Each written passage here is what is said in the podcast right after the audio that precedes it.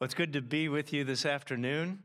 Always good to come to other areas and uh, meet new people, uh, new brethren. It's great to get to know some of you and have an opportunity to meet you. Uh, I often get some interesting comments when people meet me for the first time. It's not usually, well, Mr. Myers, you give amazing sermons. You are just fantastic presenter. Eh, I don't usually get that. Do you know what the number one comment is that I normally hear? You're a lot shorter than I thought you'd be. So that's usually the comment that I'm used to hearing. and you're right, I am. I guess the only uh, solace I have in that is Gary Petty's no taller than I am. So when you meet us together, we're, we're on the same uh, level in that regard. Well, it is good to be together. I bring greetings from the home office. Uh, you heard some of the events that are coming up. We just recently had our Council of Elders meetings. Uh, that wrapped up uh, just a little over a week ago.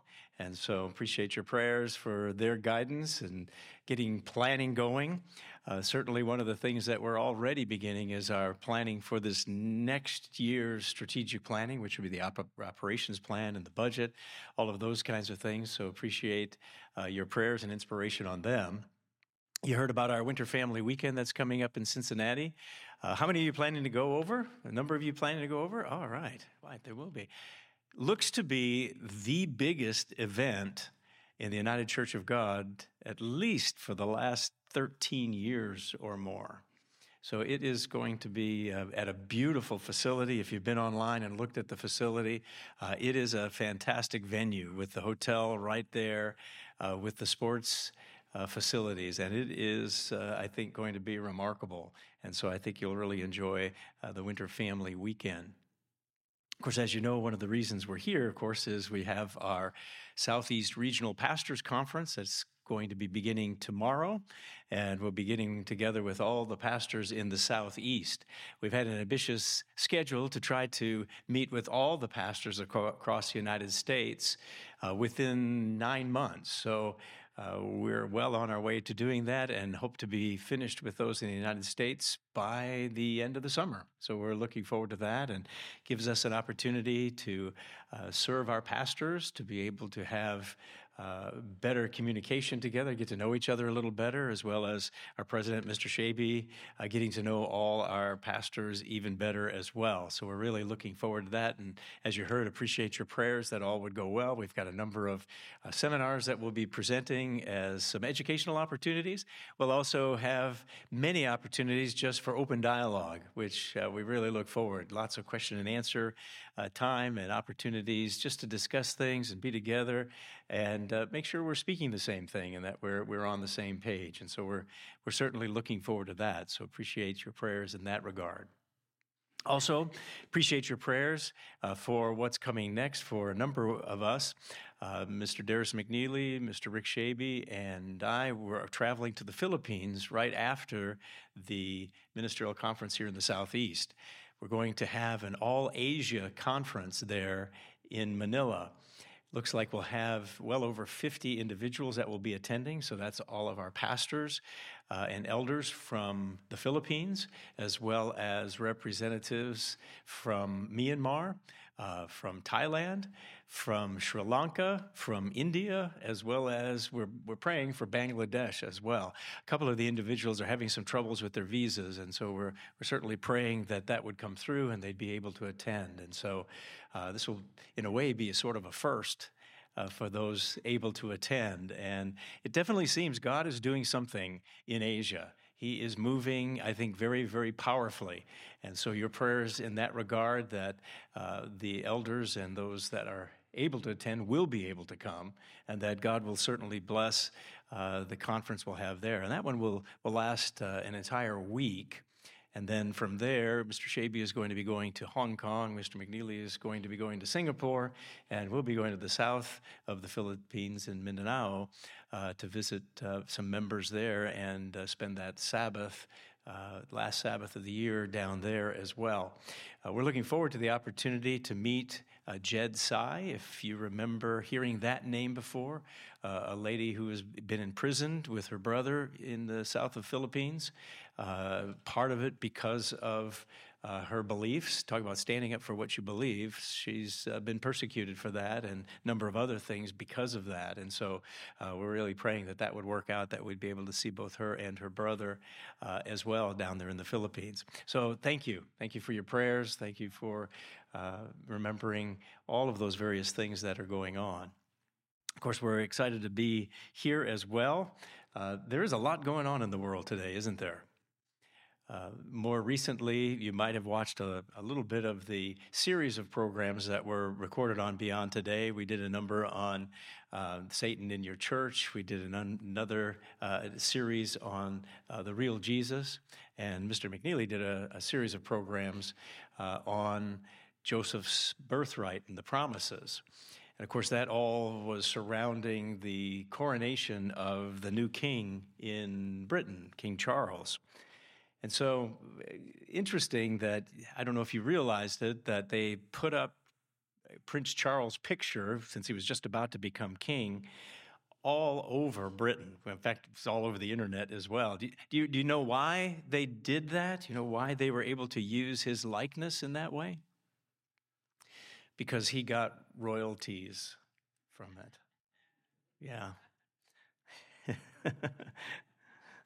yeah, you may have heard that he had to pause some of the activities there and go to the dentist because you know what he needed? There you go, a crown. he needed a crown. All right, now I'm using those really bad jokes as a means of an introduction to my message this afternoon. If you want to turn with me over to Revelation chapter 3, verse 7. Revelation chapter 3, verse 7, not just bad jokes all by themselves, but actually kind of connected with what I want to zero your attention on here in Revelation chapter 3, verse 7. Here we're in the, uh, the back end of the messages to the churches. Uh, seven churches each have a message here in Revelation 2 and Revelation 3. Verse 7 is where Christ focuses on the message to the church in Philadelphia. So, the message to the church in Philadelphia. And as you look at this message, uh, not a lot of negative things going on here as with the other churches that were mentioned. But he does say something interesting as he comes down to verse 11. So notice Revelation 3:11, the message to the church in Philadelphia. Christ gives this message. He says, "Behold, I am coming quickly. Hold fast what you have, that no one may take your crown." Interesting to look that passage up in other translations. If you looked it up in the English Standard Version, it says, don't let anyone seize your crown. Or the message says, keep a tight grip on what you have so no one distracts you and steals your crown. Sounds pretty ominous when you consider those translations. Why? Why give that caution? I mean, are there really people out there that are going to sneak up on you and grab that crown away from you?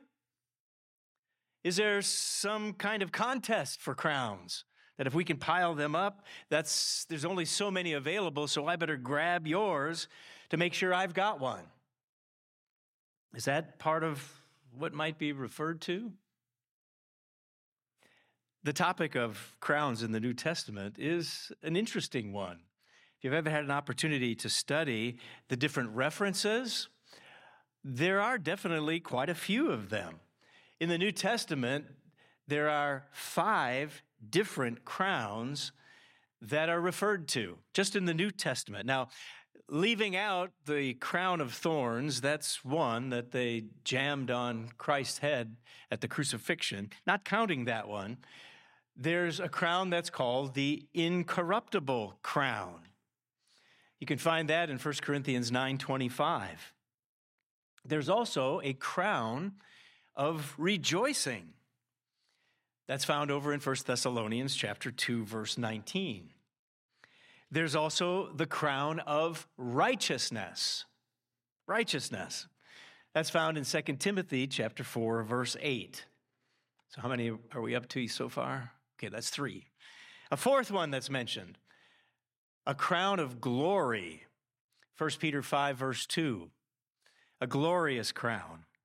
And then finally, in James 1:12, also found in Revelation 2:10, they refer to the crown of life. The crown of life. Now, you know what's interesting about these various crowns? It's not really five different crowns. These are all referring to the one and same crown.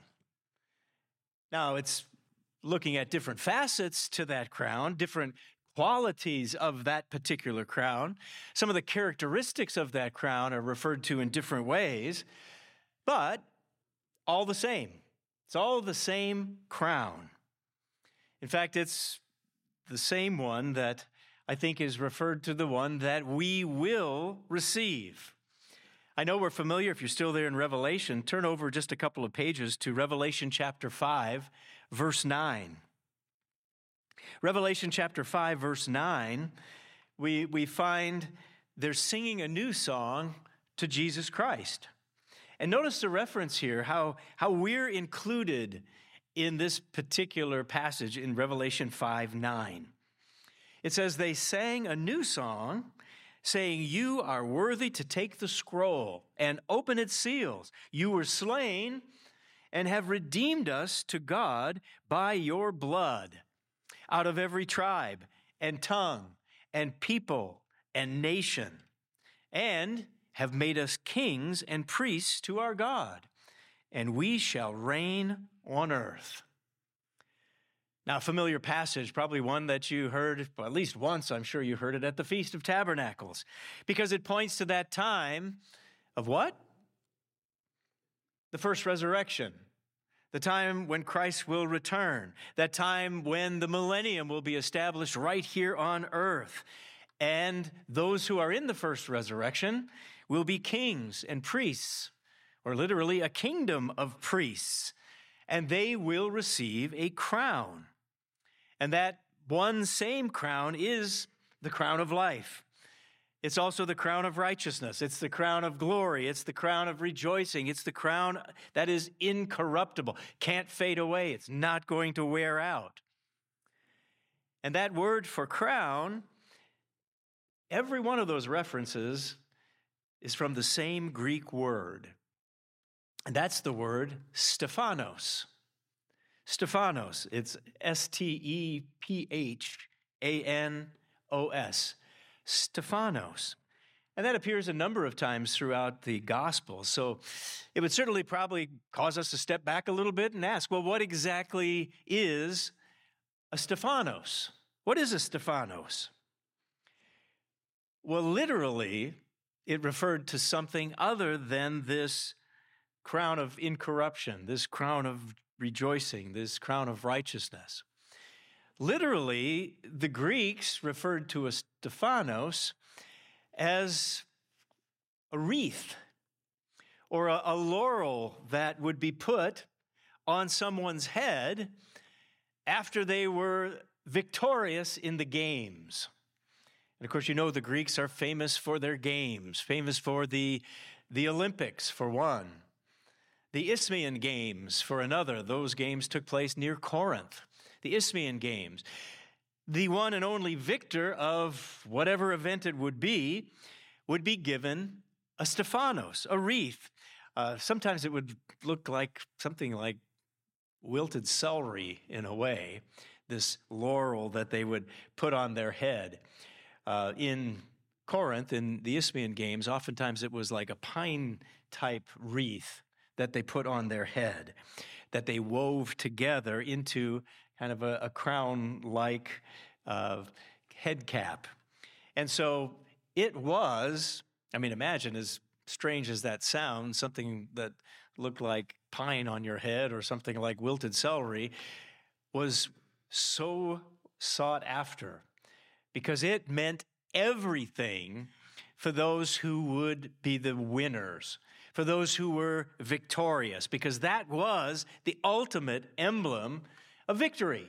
That meant you were the one and only victor. And so when you look at the way that it's used in the Bible, there's definitely a connection here. when you look through almost the entire New Testament, only the Greek word Stephanos is used for crown. A Stephanos. In fact, you can get all the way up to the first half of the book of Revelation, and Stephanos is the only word for crown. So, with that in mind, when you read that word, an incorruptible crown, a crown of rejoicing, think victory. A victory crown that's incorruptible, a victory crown of righteousness, a victory crown of glory, all of those things, because it's expressing this honor that comes through victory. And a Stephanos is awarded to all those who are victors.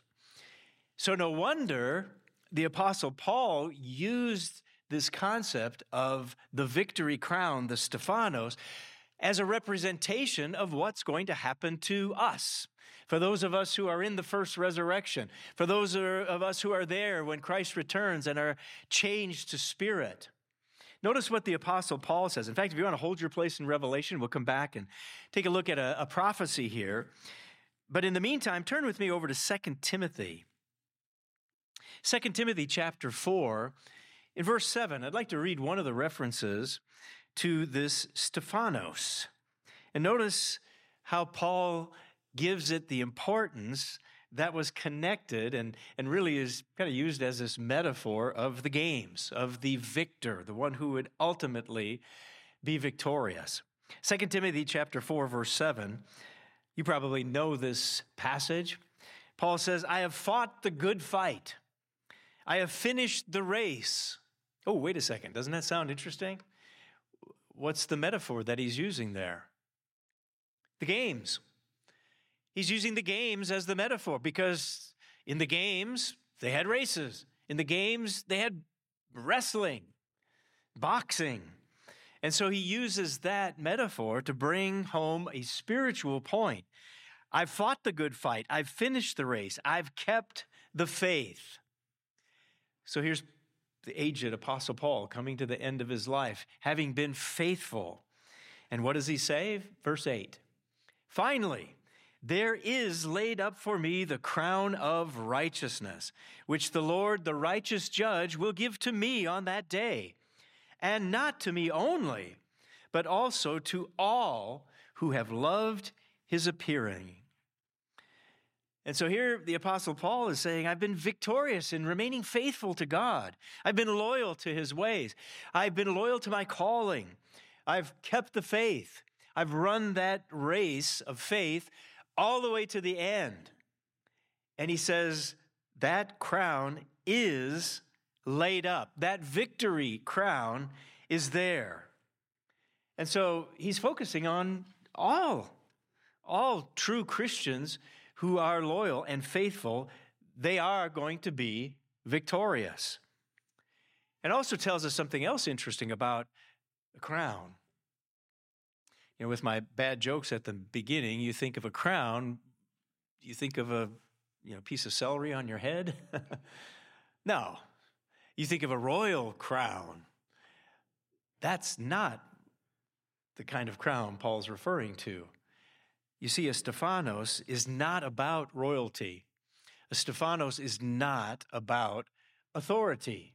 Has nothing to do with those. Instead, it's being given the victory by God. God is honoring the victorious because those who are there will receive the victory through Jesus Christ. And so God has laid up that crown for all of those, that, that Stephanos of life that we achieve real life, eternal life through Jesus Christ. So it's a Stephanos of life. It's a Stephanos of righteousness because we've achieved the victory in righteousness because we've put on the righteousness of Jesus Christ. It's the Stephanos of glory because in pursuing this hope of the glory that God set before us, God gives us that victory. And of course, what a time of rejoicing that will be having lived the faith, having followed through, having integrity before God, and having fulfilled that calling. And so, what, a, what an amazing scenario that the Apostle Paul paints for us. Just reminding us that when you see that word crown in the New Testament, don't think royalty, don't think authority, but think winner. Think winner. Because that's what God wants for all of his people. He wants us all to be victorious, He wants us all to succeed.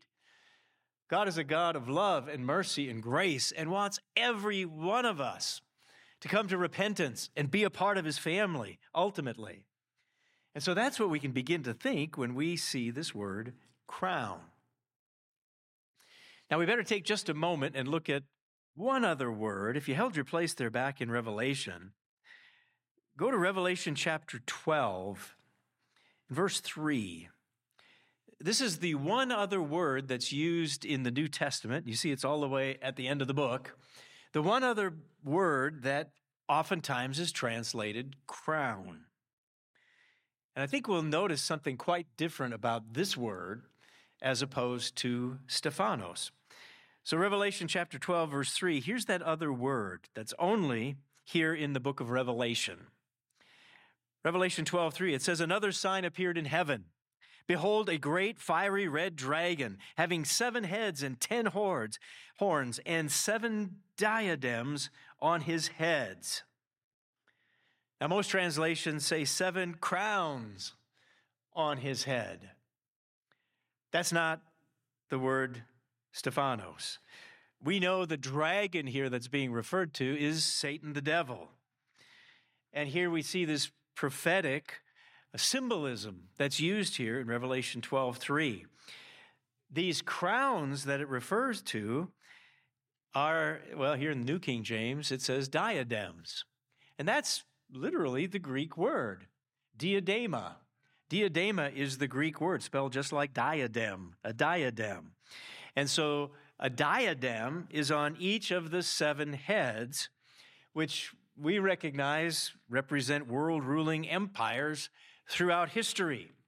So, one head of Babylon, another head of Persia. We have uh, four heads of Greece, and then we've got Rome, represented here with one more head.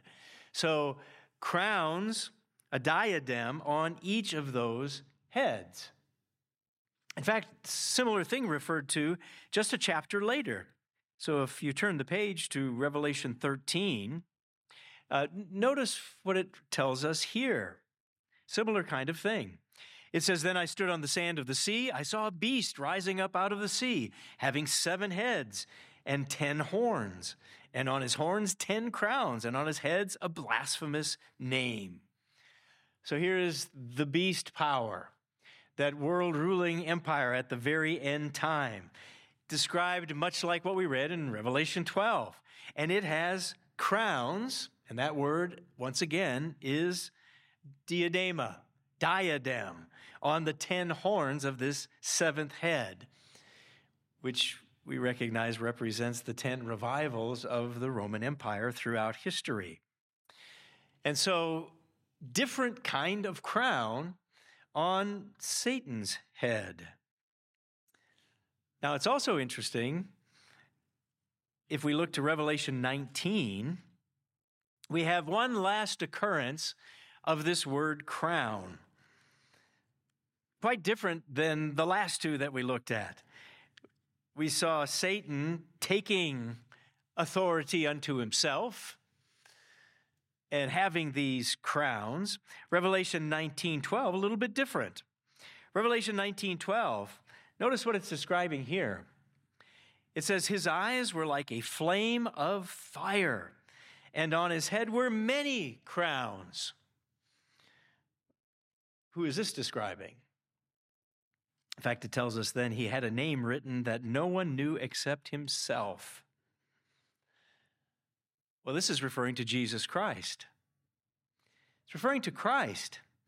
And here, he has many crowns, many diadem, many diadem. So we don't want to automatically connect diadems to evil yeah, Satan certainly is an evil ruler, and he's been the ruler of this wor- world for, for you know, centuries, right?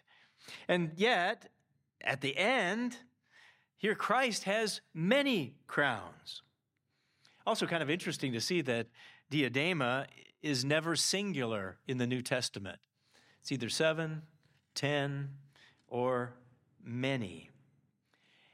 And so, one of the things I hope we begin to see here, those two words, diadem and Stephanos, are not the same. They're not interchangeable, they're not synonymous. And I believe God very deliberately didn't inspire the word Stephanos to refer to Satan in the book of Revelation. The diadema actually came, it seems, through the Persian kings, where they would have a turban with a blue band that would hold on this, this kingly type of turban or crown. And for them, it did signify authority, it signified royalty, it signified regal power, you might say. And so, interesting that status that went along with it is what that diadem was all about. In fact, if you, you study the, the, the way the use of diadema uh, came about throughout the centuries, uh, yeah, it went from the Persians and morphed many different ways throughout the centuries, so that even today, if uh, you're in the military, you probably have seen the pictures of the different officers who have these boards that indicate their rank on their shoulders.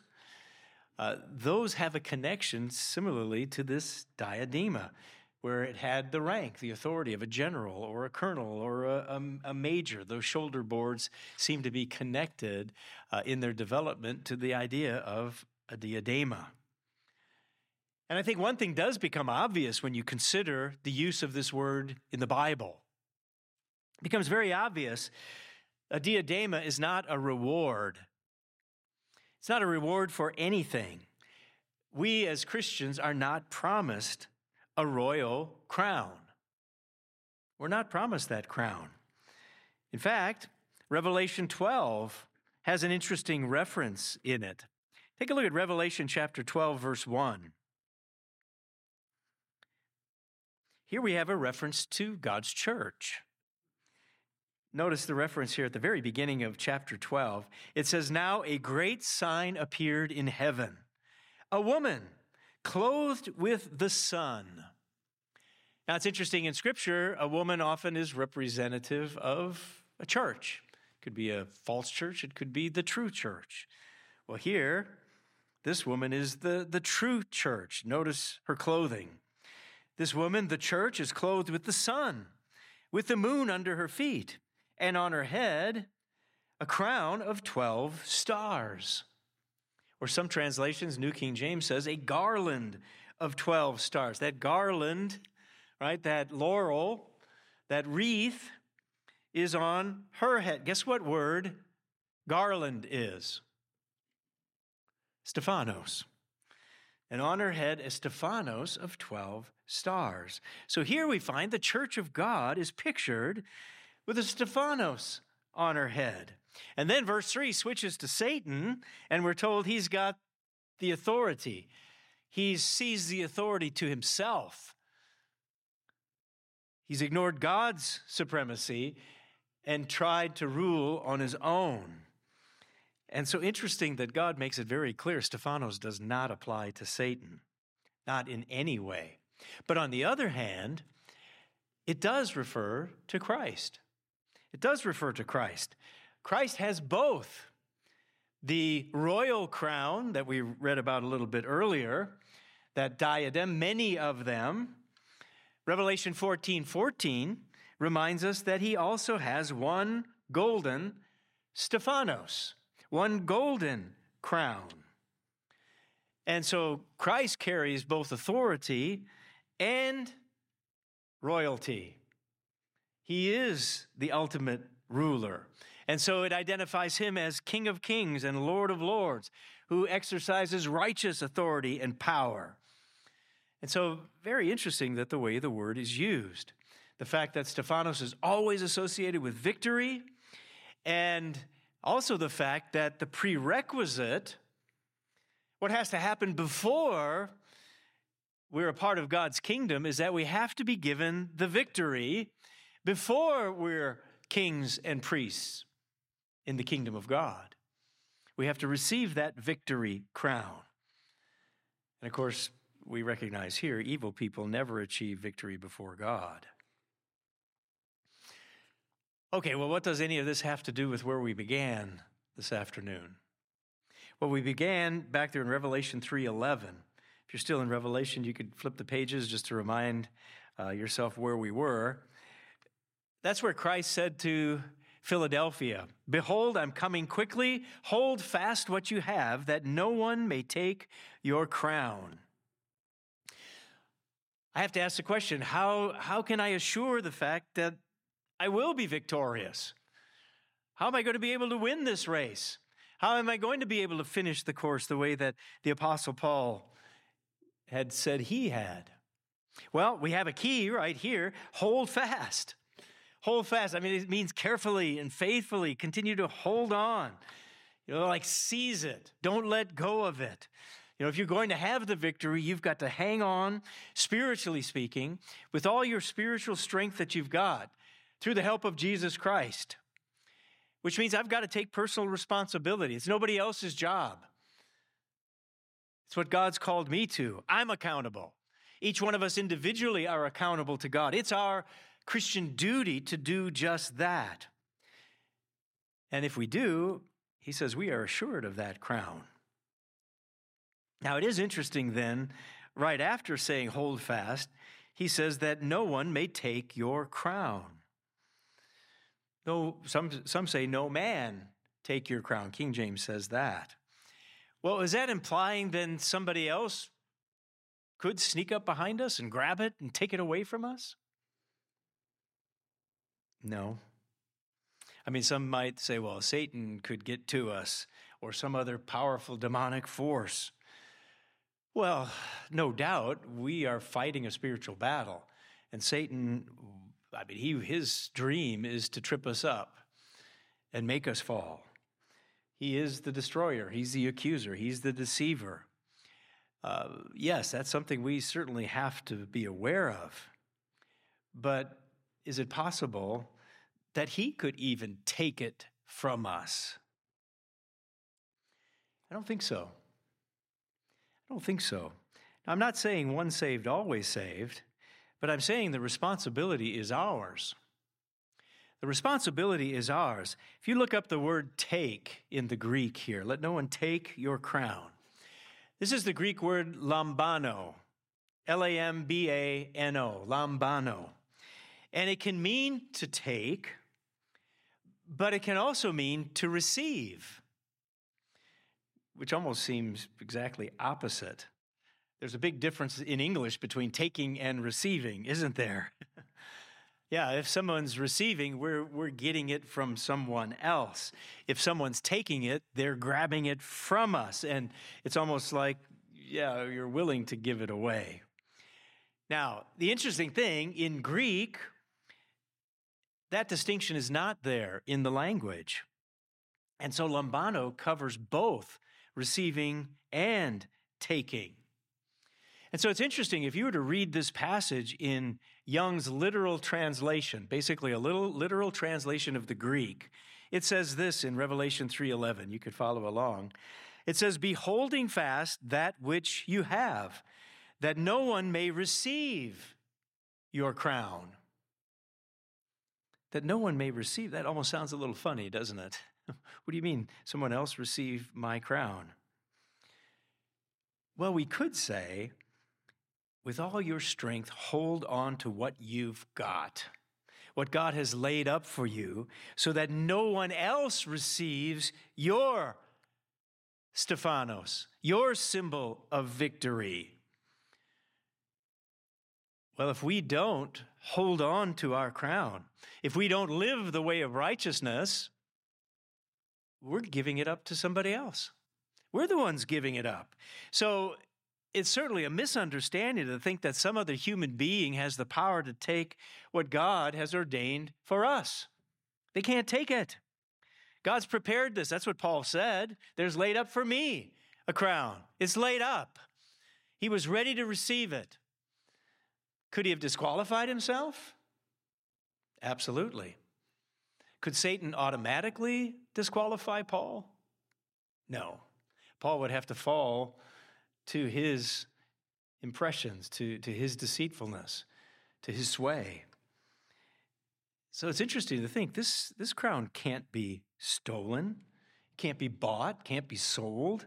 It's impossible for any other human being or even Satan himself to take it from it from us.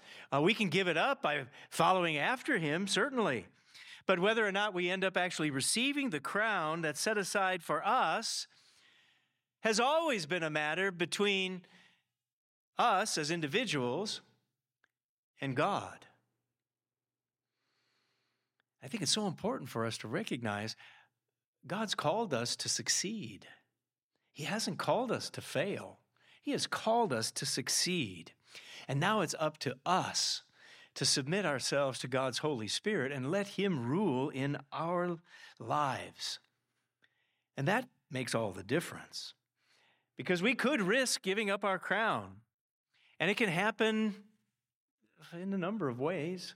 We could give it up, we could not hang on to it. I think sometimes we risk giving up our crown by putting our faith in others rather than putting our confidence in God.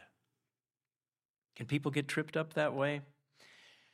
Yeah, all too often we may put some up on a pedestal. We idealize someone as a Christian. We overly admire them. We look to them, and it could be anyone in the congregation, could be a deacon, an elder, a minister, a pastor, whatever. Because sometimes we fall into this idea that, wow, they must be perfect.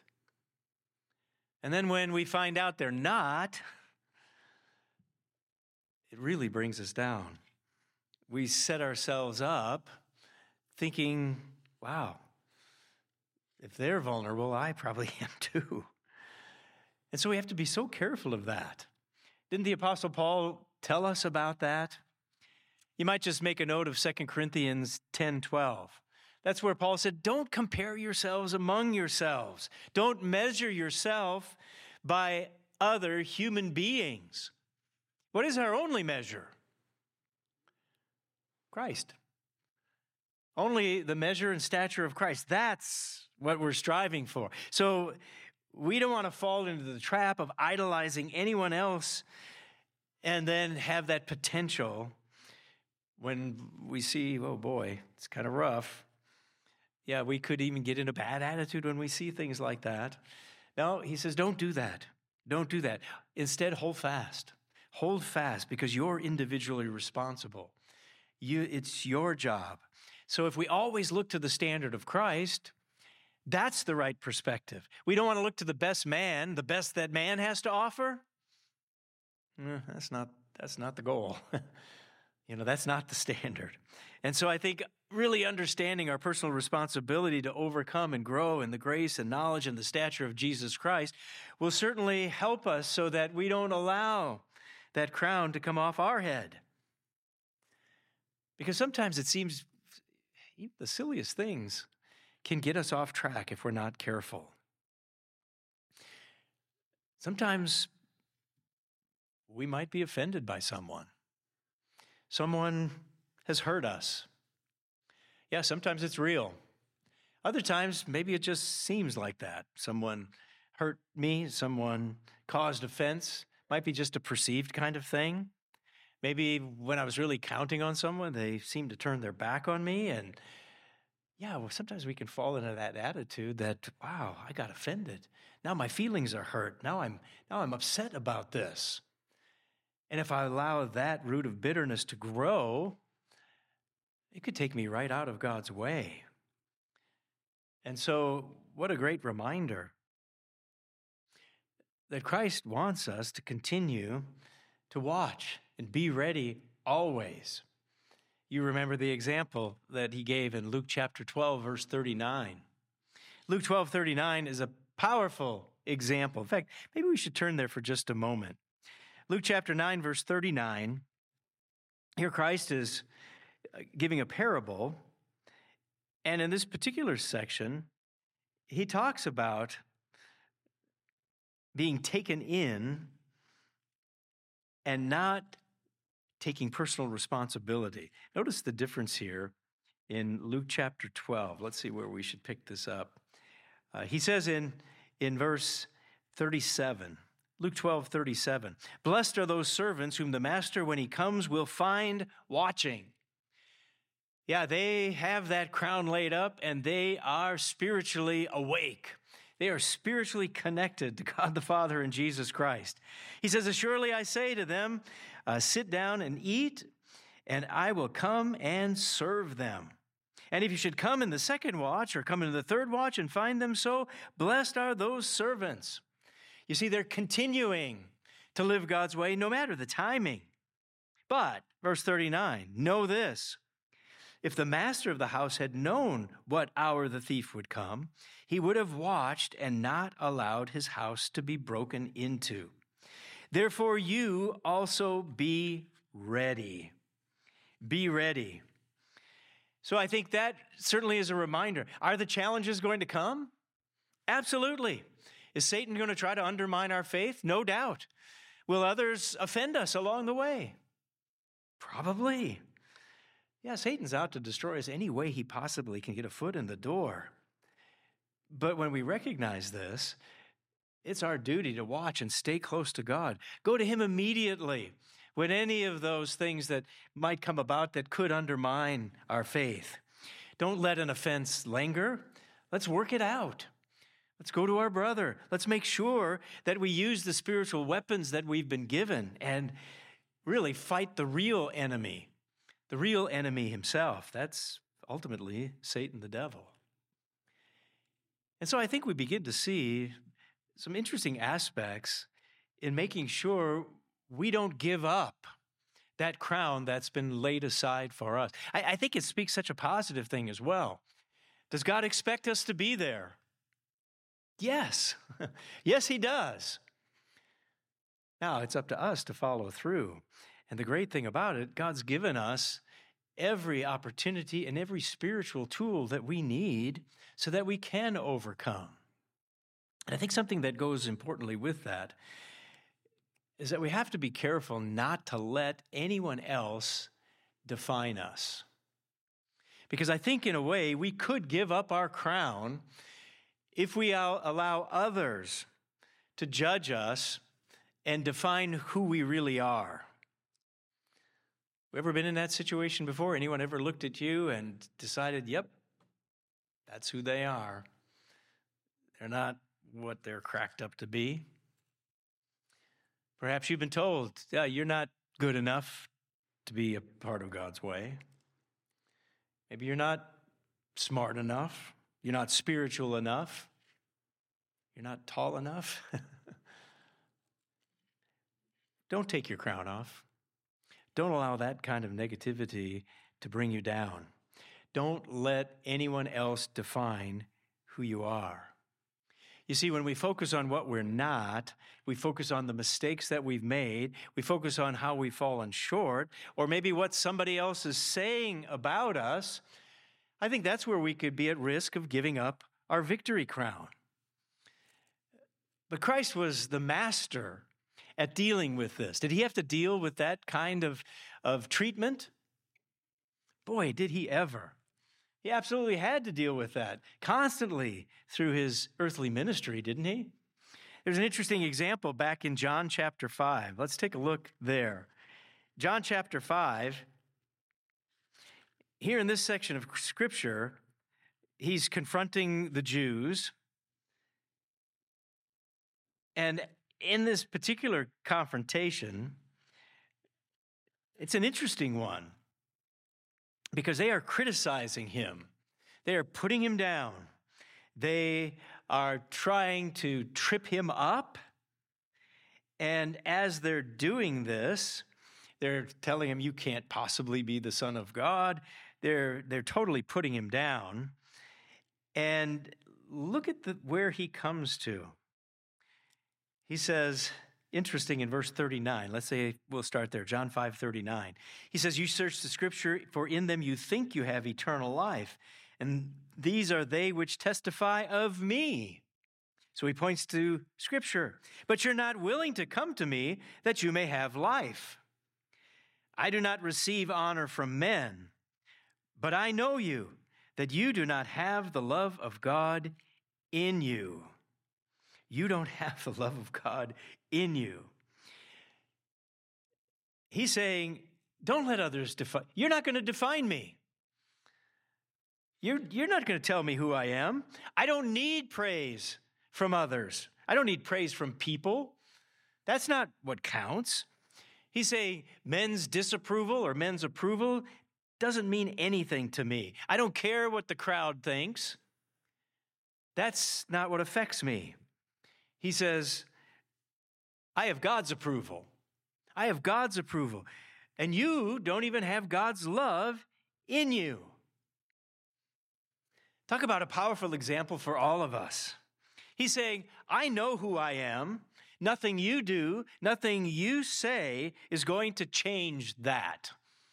Your opinion doesn't really count. He's saying you can, you can honor me or you can crucify me, but I'm keeping my crown.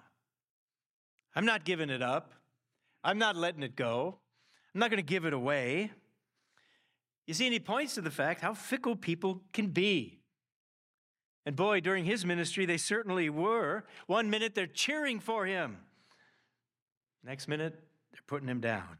One minute he's riding a donkey into town and people waving palms and cheering and yelling and celebrating him as a coming king. And then the next minute, they're yelling, Crucify him. Yeah, people are fickle. You don't need people's approval. You see, God's called you, He has chosen you. He's called us to be in His eternal family.